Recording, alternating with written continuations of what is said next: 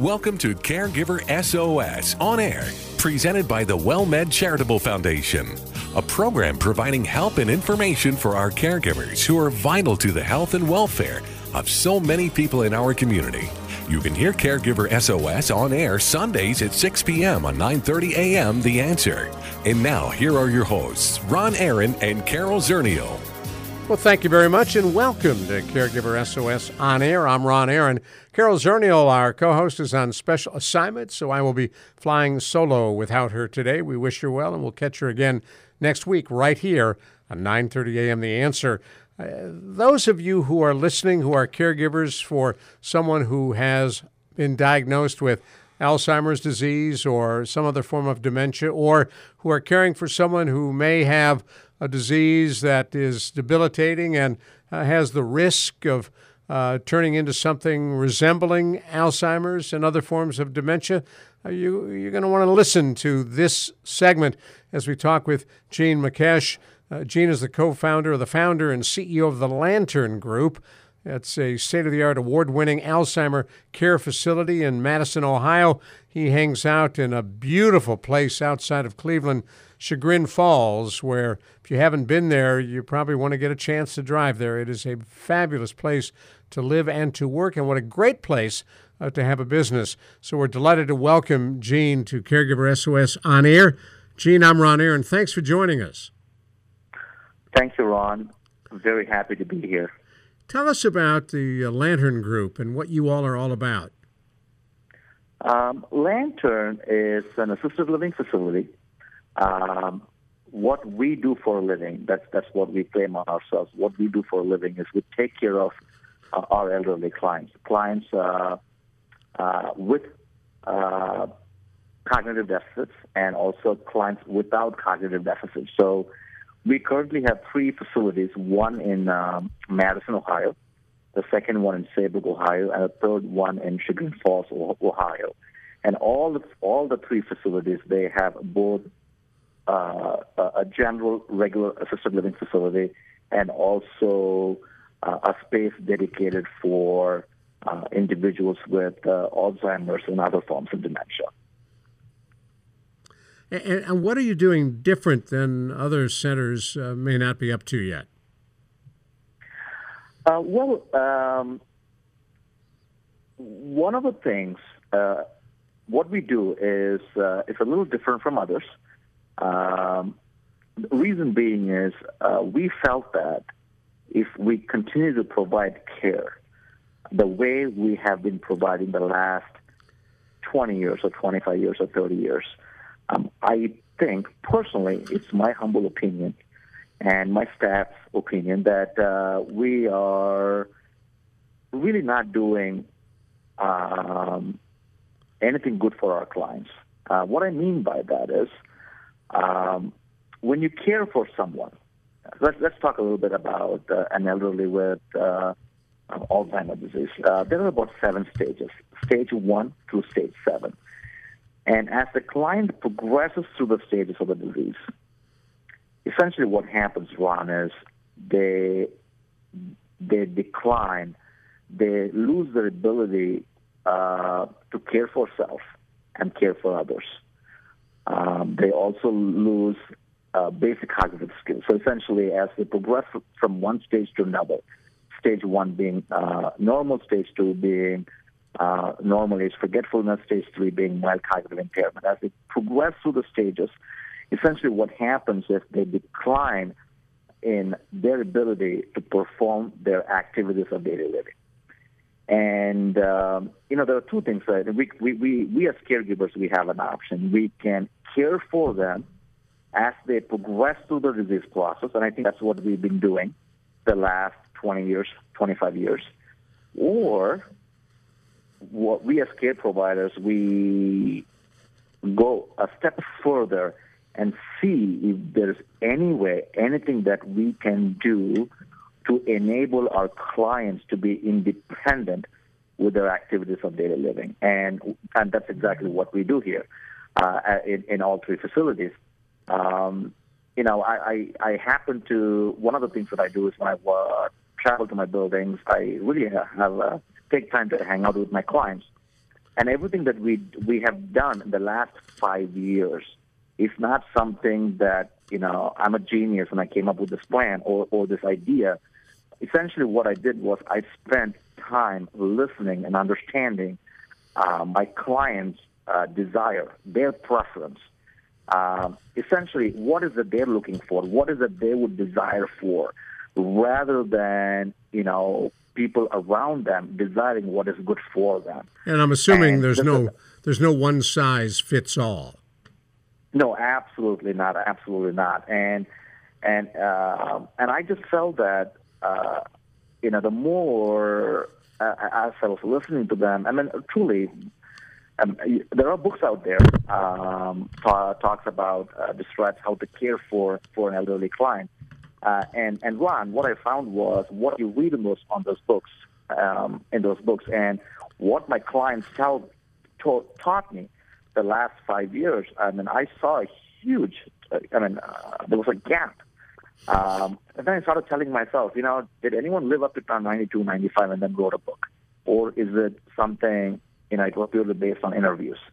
And my clients started teaching me how to care for them. So let me take you through the process here a little bit, if you if you allow me. All right, now hold that. We're um, going to let folks know if they've just joined us. They're listening to Caregiver SOS on air. I'm Ron Aaron. Carol Zernial, our co-host, is on special assignment today, so it is just moi, along with Gene Makesh. He's talking to us from Chagrin Falls, Ohio, where he and his organization, the Lantern Group, have three assisted and uh, uh, living centers, in, including centers that help those with Alzheimer's disease. And he's talking about their unique approach to providing that kind of care. So go ahead, Gene, the floor is yours. Thanks, Ron. So this is what happened, Ron. About seven years ago, um, I want to say, yes, about seven or eight years ago, I had a client, uh, and at that time we were uh, only taking care of um, um, elderly um, just just regular uh, elderly population, not anyone with Alzheimer's or dementia. Uh, and um, what happened was the clients that have lived with, me for about three or four years, uh, they started manifesting symptoms of Alzheimer's disease. And this one particular client, every evening around five five thirty, she wants to go home, and she was about I want to say about 92 years old, and she wants to go home. And I would ask her in the beginning, I would ask her, you know, Norma, uh, what do you want to go home? And she would say, she would tell me, she wants to go see her mom. And I'm sitting there here thinking, she's 92, and do I do a, a reality orientation with her, or do I just listen to her? And what is going on? And this doesn't happen in the morning or in the afternoon. It happens in the evenings. And uh, then I had another client, um, Walter. He would walk down the corridor every single evening around 7, 7.30 asking for breakfast. Uh, he just had dinner around five five thirty, and he would every single day. And I said, you know, how can I help these people? How can I help these individuals? Is there a way I can reset the clock?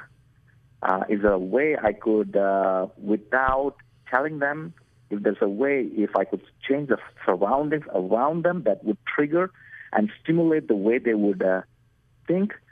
So that gave rise to um, uh, a new design. You know, we call that uh, it, it's a virtual sky ceiling, where we created uh, a, a virtual sky ceiling where the sun rises and the sun sets. What I mean by that is uh, the light pattern, uh, the virtual sky ceiling uh, that we have currently in two of our new buildings, it's all LED. Essentially, what happens is it actually follows the light scheme outside. So essentially, it, you know, the light comes on in the morning, and as we progress through the day, it gets brighter and brighter, and towards the evening, it fades and it becomes darker.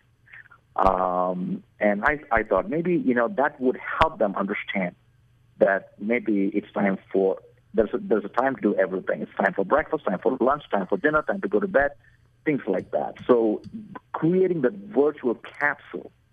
Um, at that time, I thought it was a, a, a good idea, but I, little did I know that how it would impact and help our clients.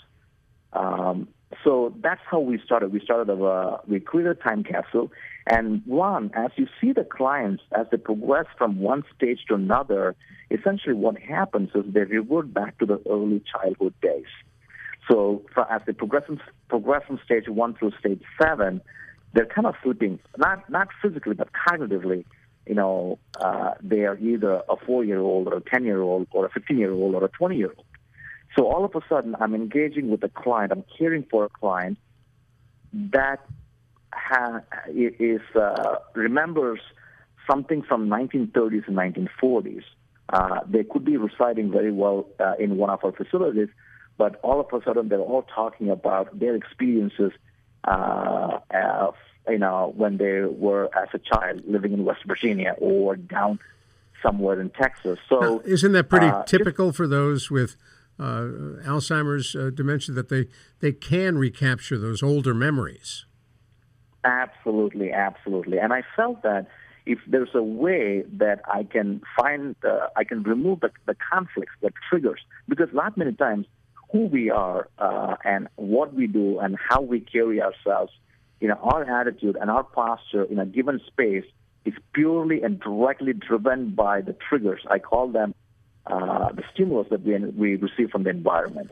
If there is a way that I could remove, in, you know, as many conflicts, as many triggers as possible, to facilitate, you know, uh, uh, undesired emotions like such as anxiety or depression or uh, any conflicts uh, which may give rise to combativeness and agitation.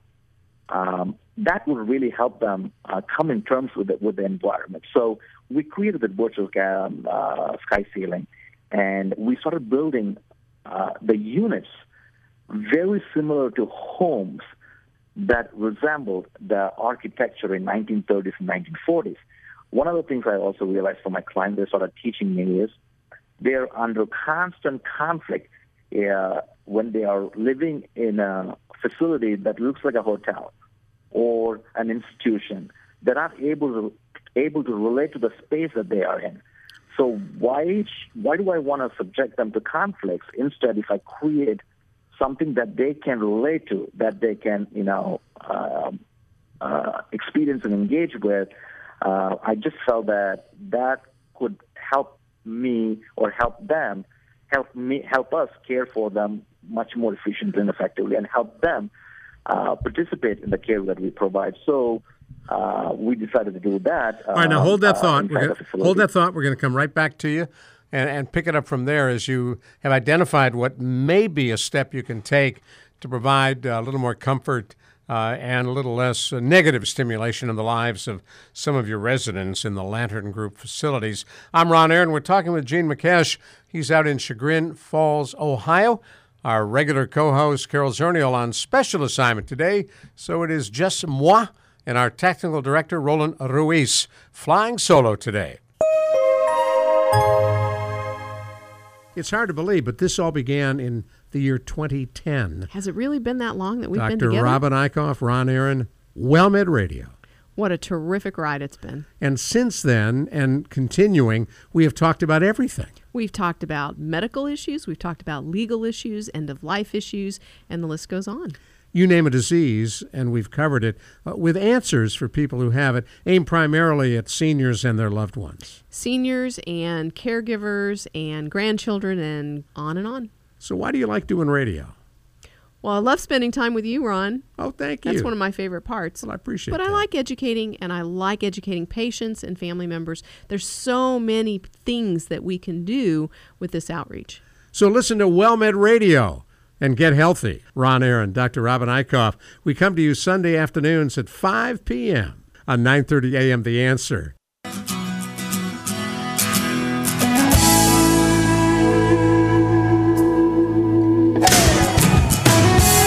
Well, thank you so much for being with us here on Caregiver SOS On Air. I'm Ron Aaron. Carol Zernial, our regular co host on special assignment. And while this program is being recorded before we know the results of the first couple of games in the World Series, my best wishes go out to the Cleveland Indians. Go, Tribe, go! Uh, they are opening at home, and what an incredible night it will be uh, in that stadium. And I want to wish Cubbies fans the very best as, best as well.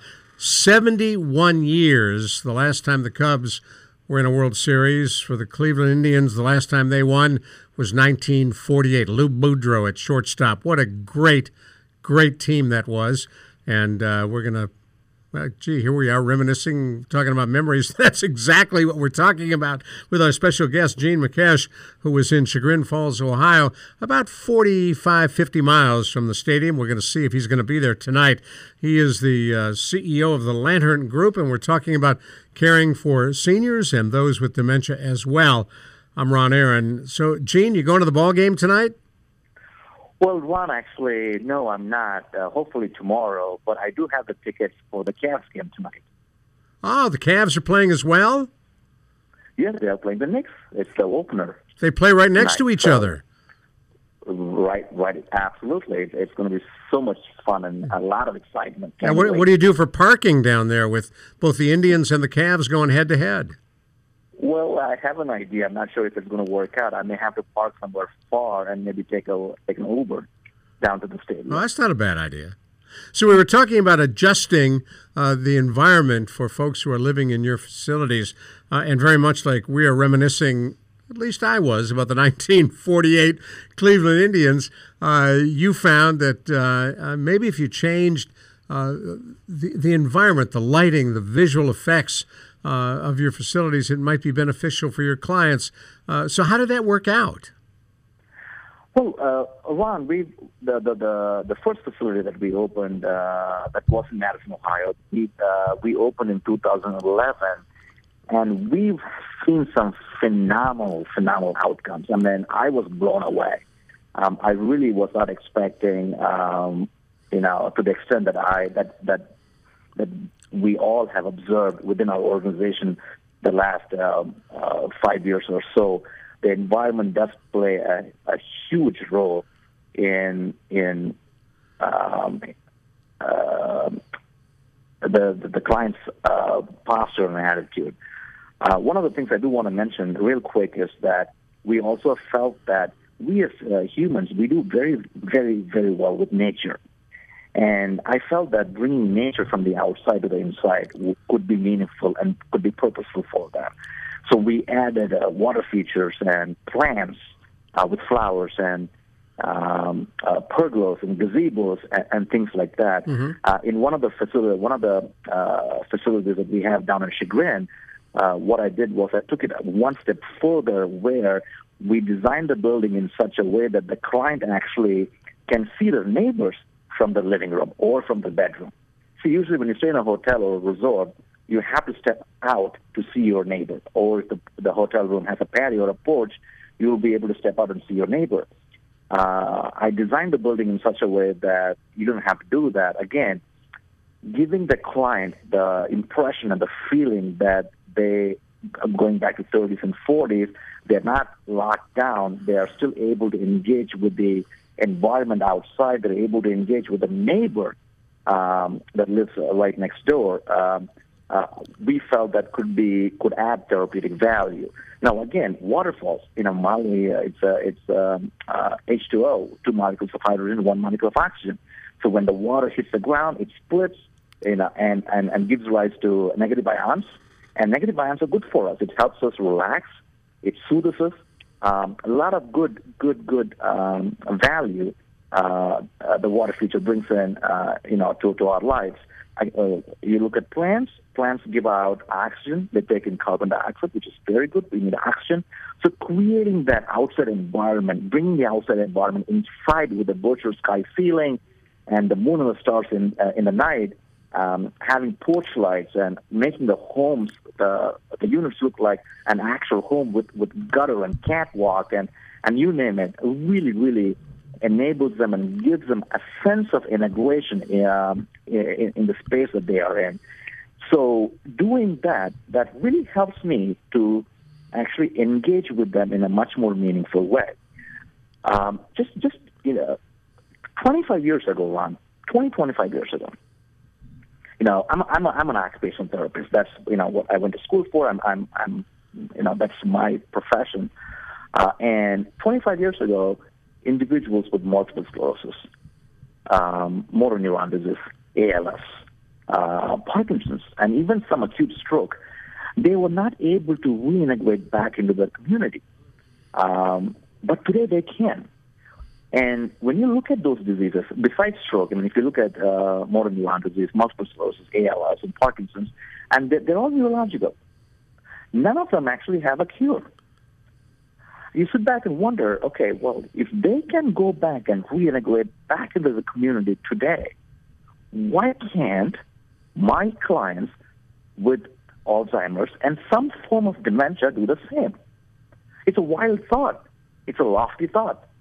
And that really, really started pushing me and bothering me. I said, if those individuals don't go back, why can't my clients go back?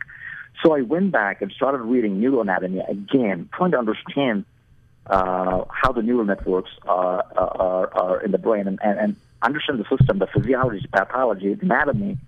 Uh, and, and what I found was, I mean, it was amazing. It was amazing. And I started doing a lot of research, and what I learned was, and this is something caregivers can even do at home. What I learned was, if a, if we learn a task, we have, it doesn't matter, we have, no matter how old we are, we have the ability to create new neural networks in our brain, which is called neuroplasticity. There's also evidence of neurogenesis um, uh, lately. Uh, and I'm, I'm, I'm, I'm sitting back and thinking, how do I leverage on this? If we know that the clinical diagnosis uh, is made purely based on one's ability to, ability to perform their ADL functions and basic cognitive skills. Yes, uh, there's nothing I can do uh, as, as a client progresses from stage one through stage seven. But if there's a way I can make, I can enable them to perform their ADL skills and basic cognitive skills. Yes, the disease is progressive, but what have I done functionally? What have I done functionally? I have, I have, I have increased their independence. And, and, and that's when it, it struck me. See, a disease or a condition is a problem if it does one of the, one of the two things. Either it kills us or it impairs our ability to care for ourselves or for care for people around us. If I'm, even though I have the disease, if I'm able to perform those ADL functions, if I'm able to care for myself, essentially, I'm, I, I, that you know, I, am independent. I'm able to do things on my own. You're talking so about that, activities that, of uh, daily living. By the way, if you've just joined us, you're listening to Caregiver SOS on air on 9:30 a.m. The Answer. I'm Ron Aaron. Carol Zernial, our co-host on special assignment today. So it is me and our special guest, Gene Makesh. He is with the Lantern Group, CEO of the organization, has three uh, Alzheimer and uh, independent or uh, assisted caregiving facilities in Ohio. And we're talking about his approach to what he believes is a unique alternative design to these facilities. And you're talking about trying to help folks who have uh, all been given up in terms of their ability to handle activities of daily living. And you're suggesting uh, you can help them recapture that ability. Absolutely, Ron. Absolutely. There's there's a reason why I said why I think it can be done. Um, for for we as humans, for us to learn a task, we have to repeat that task. We have to do the same task over and over. It's called as errorless learning. Should be no error, no distraction. It has to be done over and over, same time, over and over, again and again, about 150 times. And for us to create and establish a neural pathway, a neural network, it has to be repeated at least 400 times, anywhere from 400 to 450 times. And let's say, let's talk about, excuse me, let's talk about um, uh, teaching a client to uh, put their shirt on. It has to be done 150 times. In addition, it has to be done 300 more times to create the neural network. So that's 400 to 450 times. Let's say that, you know, even if we do it three times a day, we're looking at close to a little over four months to master the task. A doctor cannot do that in the clinic. A therapist cannot do that in the clinic. It can be only done by caregivers. If my caregivers, if they do the same thing over and over uh, in all their shifts, let's say we're working on upper body wrestling, we, we, we do a task analysis, we do a, a, a task breakdown, and the caregivers are asked to follow the same steps every single time. So they do it three times a day. In addition, what happens is we actually we came up the, the name of the program is called SVAYUS, S V A Y U S. What we did was we said we got, we gotta we gotta go beyond caregiving. We gotta go beyond caregiving because if we continue to provide care, all we are doing is just you know keeping them comfortable and helping them through the process and waiting them to waiting for them to die. And I don't think that's that's what you and I signed up for. You know, when I'm 90, 95 years old, when I retire, I really want to enjoy my life. And and if what we did was we let's say we have a client, we have a, a group of 20 clients. We break them into four to six groups. The smallest group can be um, uh, it can be a two two client group. It can be up to six to eight client group. I would not encourage anyone to do a group with more than six or eight clients. All right, now tell us more the about that in just a minute. We're going to take a little uh, pause here and come right back to you as we talk with uh, Gene Makesh. I heard him say he wants to work till he's 95 or 99 years old. Go for it, guy.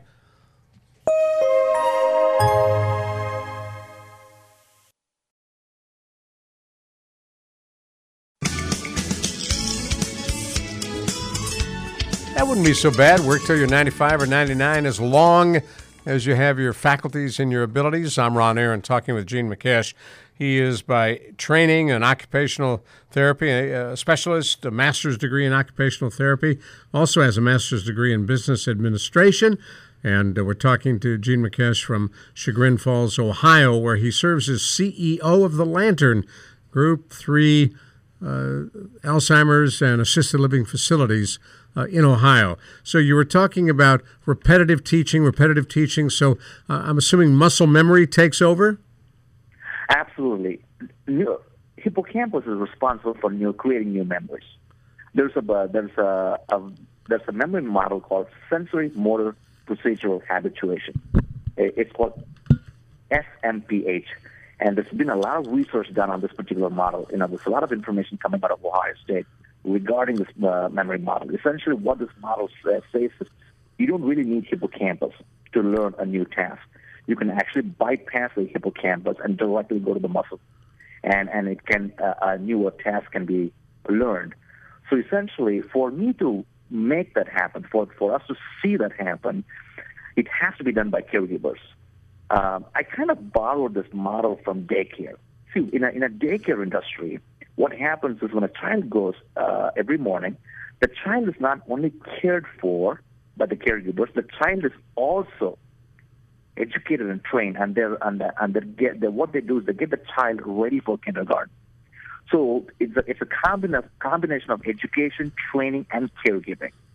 And I looked at our industry. I said, why can't we do the same thing? Why are we just providing care? Why can't why can't we incorporate activities, learning, uh, as part of um, caring? So, and that kind of inspired and motivated uh, me to create this uh, uh, the, the the the model, where we have clients actually in the you know from morning nine o'clock until five p.m. They are part of different groups, and they engage in activities, they engage in exercises, and they engage in learning, and we do a lot of reminiscence therapy. We also do a lot of physical activity and physical exercise. Now, what's been the response so of your we, staff? in in the beginning, Ron, in 2011, I'm not kidding, we struggled. We struggled a lot because the caregivers are trained, they're educated to only provide care. They're not trained to, you know, to do any form of treatment like activities and exercises and things like that. And what I did was I pulled all my caregivers. I asked all my caregivers to, uh, you know, come into a meeting with me, and I and I, I, I this is what I told them. I said, please try this for a month. And if you don't like it, and if you don't find it useful, you know, I will abandon this whole care model, and we will start. We will go back and start providing care the way we did in the past. And when well, so they did try it for about 30 days, and when we got together, I mean, my caregivers were in tears. I mean, they had no idea that they had the ability to treat someone with Alzheimer's disease, which neither I had, nor my physicians had, nor my therapists had. When they started seeing their clients able to dress themselves, bathe themselves, and they were in awe. They go like, "Oh my gosh, there's so much I can do." Yes, I could be making nine dollars an hour, ten, eleven, twelve dollars an hour, but there's so much I can do for my clients. And essentially now, Ron, caregivers actually are literally fighting to work in that unit because they they want to be engaged. And one of the things I realized was when you give a purpose and a reason for any human, and, and, and, and they're able to realize and, uh, and, and, and see it with their own eyes, it just inspires and motivates them. So um, it has worked for us uh, so far, and I truly believe that moving forward, we should kind of stay, kind of move away from just caregiving alone. We got to find a way to incorporate the, the, the treatment element, and it has to be done by caregivers. And the caregivers have the power and the ability to impact the elderly. Now, when you say yeah. caregivers, are, you're talking about your healthcare workers in the facility, or you're talking about spouses, kids who are caring for Alzheimer's patients at home? I, I, it's uh, it's everyone. It's everyone, Ron. It's everyone. The, the most important thing is, you know, what happens is clients, individuals, when they're cared for at home, they decline and I always say this: when when when a client is not able to do something, make the encourage the client to do that, and that's the only way you can create neuroplasticity. You have to constantly stimulate the brain. The brain has the ability to self-repair itself. The only thing is we have to give the brain a chance. Not many times we are not able to provide the brain an opportunity. A couple of reasons. Number one, there are other comorbid conditions that that kind of de- discourages from you know giving the brain an opportunity. It so that be, be other diseases they may have. Correct, exactly. Uh, or what happens is they they as the client starts declining, they are not. No one is really encouraging them to actually have them do hmm. what they're not able to do. One of the things we've started seeing doing seeing with with our frontal temporal dementia clients, they lose it ability uh, they have uh, uh, issues related with speech. And how do you motivate them to speak? Because what happens is when you're not able to speak, when you're having difficulty with speaking, that is something that you don't want to do. The key is to avoid disuse atrophy. The other thing is to create a cognitive reserve create a cognitive reserve. All right, hold that thought. Hold that thought for a minute. For folks just joining us, you're listening to Caregiver SOS on air. I'm Ron Aaron, along with Jean Makesh. We're talking about uh, an innovative way to work with uh, Alzheimer and other dementia patients. And what I thought I heard you say uh, is that uh, through non-use, uh, you create a deficit that gets even worse. Absolutely, Ron. Absolutely. We, we call it in medical industry, we call it uh, disuse atrophy. Disuse atrophy. Use, you lose. Disuse atrophy. Right. And uh, if you don't use, you lose, you know. And uh, so I'll give you an example, okay? And uh, let me talk a little bit about cognitive reserve. It's such an important thing, especially uh, clients with early stages of uh, dementia or some form of dementia or Alzheimer's disease. Uh, if you take, let's say you have a hundred square, uh, a, a space that's about 100 square feet, okay? If you pour the water in one corner, by the time the water trickles down to the other side, other end, it takes about maybe 10 minutes. Let's say that, let's do the same thing with, uh, in a space that's about 2,000 square feet. When you do the same thing, it's going to take more than 10 minutes for the water to travel from the one end to the other end. The key thing is for us to create, we have to increase our brain size. We have to increase our reserve, cognitive reserve. See, when we get affected by the disease, there's nothing we can do to stop the progression of the disease. However, if we increase the size of the human brain, what happens is the disease is going to progress. However, we have other neurons, other neural networks. The coolest thing about human brain is the coolest thing about human brain is there's over 200 billion neurons. There are over 3 trillion synapses, connections. When you take the neurons and the connections together, you put them, you, you, you put them in a line and you start, you know, lining them up. You can actually go to the moon and come back. That's how long it is. So we have to give our brain an opportunity to to learn and and to expand the size of the human brain. So it's a workaround from the tangles and plaques that follow Alzheimer's. Correct, exactly. That is something you know. There, there are ways you can actually. One of the things that we lately the the, the, the research tells us is um, clients with individuals with plaques and and, and the tangles, you know, some don't even manifest the symptoms. And why is that? Now they're finding uh, the plaques and uh, tau-containing neurofibrillary tangles in a 20-year-old brain. And I always say this: just because you have wrinkles, it doesn't mean that you have, you know, you're old. Just because you have the plaques, it doesn't mean that you will manifest the symptoms. However, if there's, we, you know, we do so much to keep ourselves healthy. You know, we work out, we exercise, we use muscle to build muscle. In a similar fashion, we have to use our neurons to build neurons, to build the connections. And how do we go about doing? If you ask any bodybuilder, Ron, they'll say that they, you know they, they follow a certain routine, they follow a certain repetition, but you can't keep doing the same thing over and over.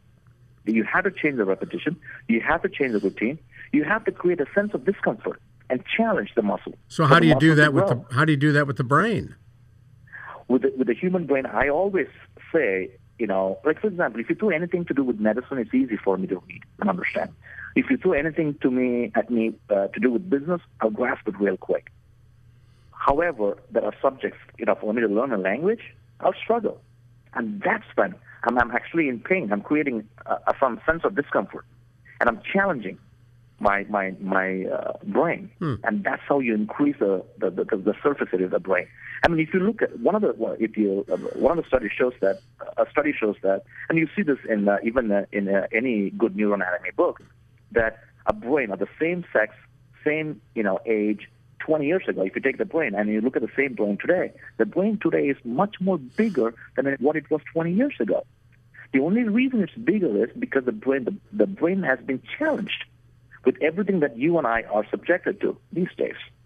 That 20 years ago, 30 years ago, you know, that was non-existent. So we do have the ability to grow our brain, to keep our brain healthy. That's just amazing. And uh, we're about out of time. For folks who want to learn more, uh, I know you've got some of this on your website, uh, and, and, just Google Lantern Corporation, and that comes up. Uh, what are you doing with the research? Are you doing double blind studies? Are you publishing some of this? We're doing a lot of outcome studies. Uh, we've been doing outcome studies for the last uh, four years. we also teach. We have students, occupational therapy students. We have uh, physician assistant students that are rotating with us on a regular basis. They cool. do the clinical rotations with us. And so we are, we are soliciting and seeking their help to publish, uh, to do a little bit more research and publish papers. And so we are also in the process of publishing papers. And, and where do you see this leading? What's over the rainbow for you? Well, you know, personally, I have challenged my, I'm challenging myself and I've challenged my staff that in the next five years, we have to have a treatment methodology down pat where we will be able to enable our clients to live independently, at least close to independence, within our setting, within our facility. Right. And we're challenging ourselves in 10 years. I mean, this could be a crazy goal, Ron, hmm. but you got to think about the impossible, and that's when inventions and innovations occur. We are challenging ourselves that in 10 years, we'll be able to reintegrate them back into the community. Wow. I got to stop you right there. It gives us a lot to think about, and we really, really appreciate the chance to talk with you, uh, Ted Makesh, who is, or Jean Makesh, with the Lantern Group in Chagrin Falls, Ohio. That's fascinating stuff. Thank you for the work you're doing. Uh, thank you, Ron. Thanks so much for having me. You take care. Bye bye. Bye. It's amazing stuff going to have to share that with Carol. Oh, she can listen to the podcast. So can you. If you didn't get a chance to hear this show or you're just catching the end of it, podcasts of all of our programs are available. Uh, just go to caregiversos.org and you will find them. I'm Ron Aaron along with Carol Zernial, who is on special assignment today. Up next, Take 10, right here on 930 a.m. The Answer. It's hard to believe, but this all began in the year 2010. Has it really been that long that we've Dr. been together? Dr. Robin Eichhoff, Ron Aaron, WellMed Radio. What a terrific ride it's been. And since then, and continuing, we have talked about everything. We've talked about medical issues, we've talked about legal issues, end of life issues, and the list goes on. You name a disease, and we've covered it uh, with answers for people who have it, aimed primarily at seniors and their loved ones. Seniors and caregivers and grandchildren, and on and on. So, why do you like doing radio? Well, I love spending time with you, Ron. Oh, thank you. That's one of my favorite parts. Well, I appreciate it. But that. I like educating, and I like educating patients and family members. There's so many things that we can do with this outreach. So listen to WellMed Radio and get healthy. Ron Aaron, Dr. Robin Eichhoff. We come to you Sunday afternoons at 5 p.m. on 9:30 a.m. The Answer.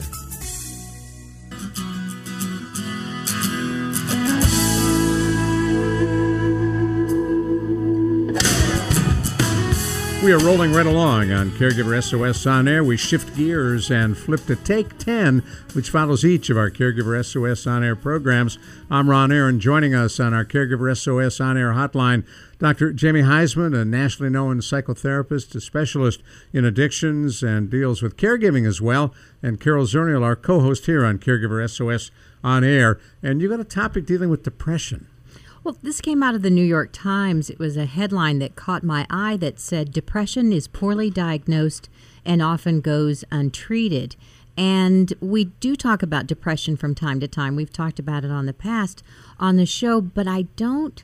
You know, I think it's important for everyone, every everyone, everyone, That to- wabbit. everyone to understand that uh, what depression is, what it isn't, and the you know that how detrimental it can be if left untreated. Um, and Jamie, this is is right in the middle of, of your specialty. So why is it that depression is poorly diagnosed, and why does it go untreated? Well, first of all, I don't want to get too deep into the psychosocial nature, the sociological issues around mental illness and shame and stigma, and how it has become somewhat of a, you know, a concept that's detached from our health care. But you know, sadness is something that we all experience, Carol, and it's a normal reaction, you know, to to difficult times, and and usually it does pass with time. I mean, we all have this sort of feeling that, you know, we have ups and downs in life, uh, but when a person has the dep- depression, it interferes with their their entire life, their daily functioning. Uh, it causes pain for people, and and you know, it's a real illness, and I think that's the most difficult thing for usually the patient uh, certainly psychiatrists understand this and, and neurologists and good physicians that this is a, a real illness, but it, you know it's not a sign of a person's weakness or character flaw.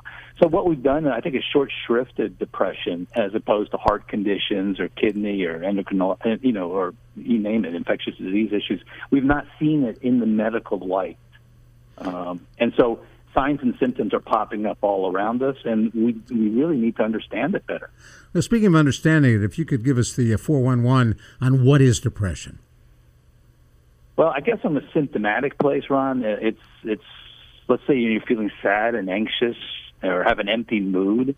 Uh, that could be a situational depression. Something that when you say situational, obviously it means it's a, it's, exa- it's exacerbated a condition that's already there. Feelings of hopelessness, you know, pessimism, guilt, worthlessness, helplessness. When these issues, you know, continue for uh, at least two weeks or greater, and that is what we say in the DSM five is the, the clinical criteria for assessment and evaluation. When these loss of interest and, and pleasure in life and decreased energy and sleep patterns are in disarray, this is when we really need to go get the proper assessment and evaluation. And again, all too often we seem to be doing that sometimes with our with our primary care physician instead of a, a well trained psychiatrist. DSM 5 is what?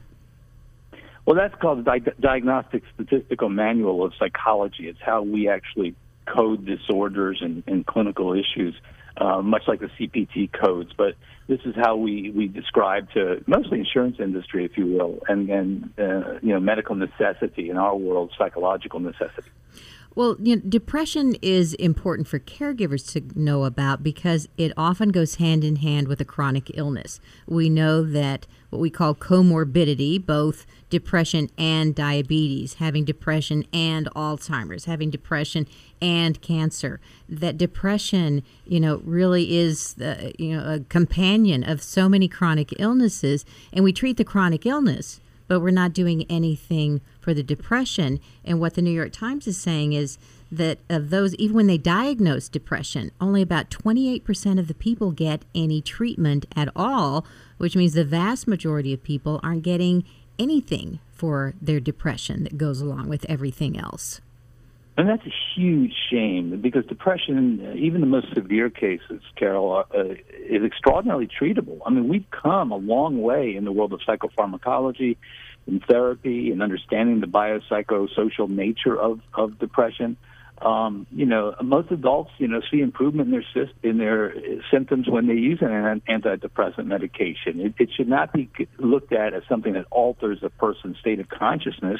Medication should be looked at as something that replaces the serotonin, which you know, the neurotransmitter, the it, uh, issues like I don't get too deep into it, like GABA and norepinephrine or epinephrine in our brains. That's what the medication does. It just picks up where uh, our body has a deficit. Well, I can remember we applied for a grant to look at what just primary care physicians could do in addressing depression because it is so prevalent, um, particularly in the elderly population. And at WellMed, we see mostly older patients. Um, and the uh, Centers for Medicare and Medicaid Services, CMS, that had the grant, the reviewer came back to us and said, well, you know, that's really not interesting enough to study um, you know, we needed something that was sexy or something more interesting, some good multiple personality disorder, schizophrenia, you know, something with a good big name that you could, that was really affects a small number of people. Tiny number. As opposed to the large population of people that we see that have depression. So, you know, when I, I think about it, that that's a huge problem um, within our government that's supposedly looking out for the health care of folks that they're not recognizing depression as something that is you know should be looked at more closely. Hold that thought, Dr. Jamie. Let me remind folks who've just joined us, you're listening to Take 10 on Caregiver SOS on air on 9:30 a.m. The Answer. Dr. Jamie Huysman Ron Aaron, and Carol Zernial are with you now. Jamie. No, it's sad to say, you know, hear what you're saying, which is totally true. a major depressive disorder, I think it's the most common mental disorder in the United States. Literally, I mean, and people just do not want to feel alone. Uh, the issues of chronic illness, which you know, and and and, and how it disconnects us from society. One take ten that we recently did.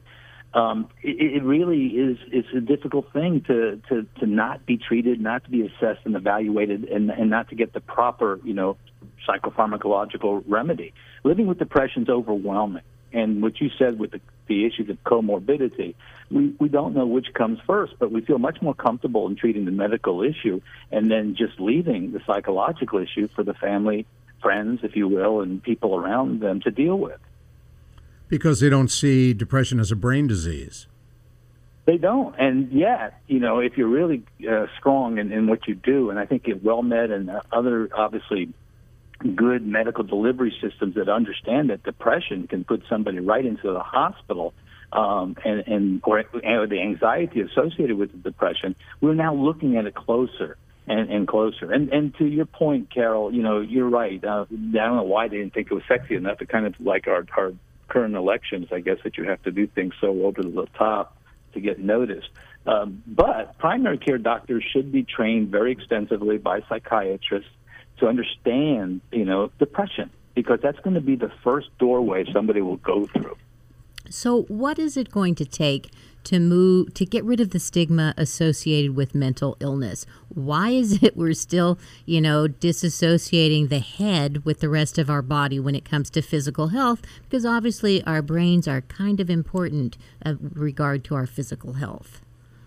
Well, I hope it doesn't take the same celebrity, you know, sort of red carpet stuff where we have to come out with Ronald Reagan and Alzheimer's or Patty Duke and bipolar. I, that's extraordinarily helpful. Don't get me wrong. It normalizes in people's minds that, you know, depression is is a part of somebody's life.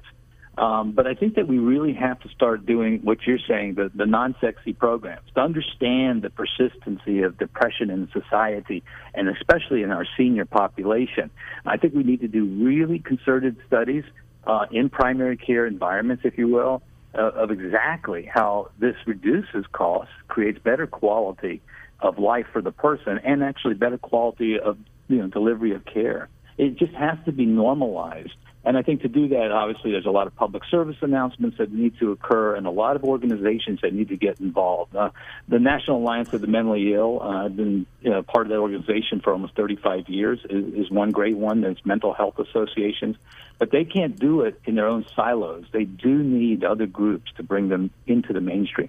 Well, on the good news front, there are medical groups like WellMed who are making depression screening part of the annual exam so that Exactly. we do get a baseline. We can tell if someone's getting worse. And if somebody does score poorly, they can get referred for assistance. Got to stop you both right there. Take 10 on Caregiver SOS on air on 9:30 a.m. The Answer. Ron Aaron along with Dr. Jamie Huysman and Carol Zernial. We appreciate you joining us. Remember, podcasts of all of our shows are available, including Take 10, which can be a standalone podcast as well. Thanks for joining us. You've been listening to Caregiver SOS on air, presented by the WellMed Charitable Foundation. Email suggestions and comments on this radio program to radio at wellmed.net. And join your hosts Ron Aaron and Carol Zernial for another edition of Caregiver SOS on air on 9:30 a.m. The Answer. It's hard to believe, but this all began in the year 2010. Has it really been that long that we've been Dr. together? Robin Eichhoff, Ron Aaron, WellMed Radio. What a terrific ride it's been. And since then, and continuing, we have talked about everything. We've talked about medical issues, we've talked about legal issues, end of life issues, and the list goes on. You name a disease, and we've covered it uh, with answers for people who have it, aimed primarily at seniors and their loved ones. Seniors and caregivers and grandchildren and on and on. So, why do you like doing radio?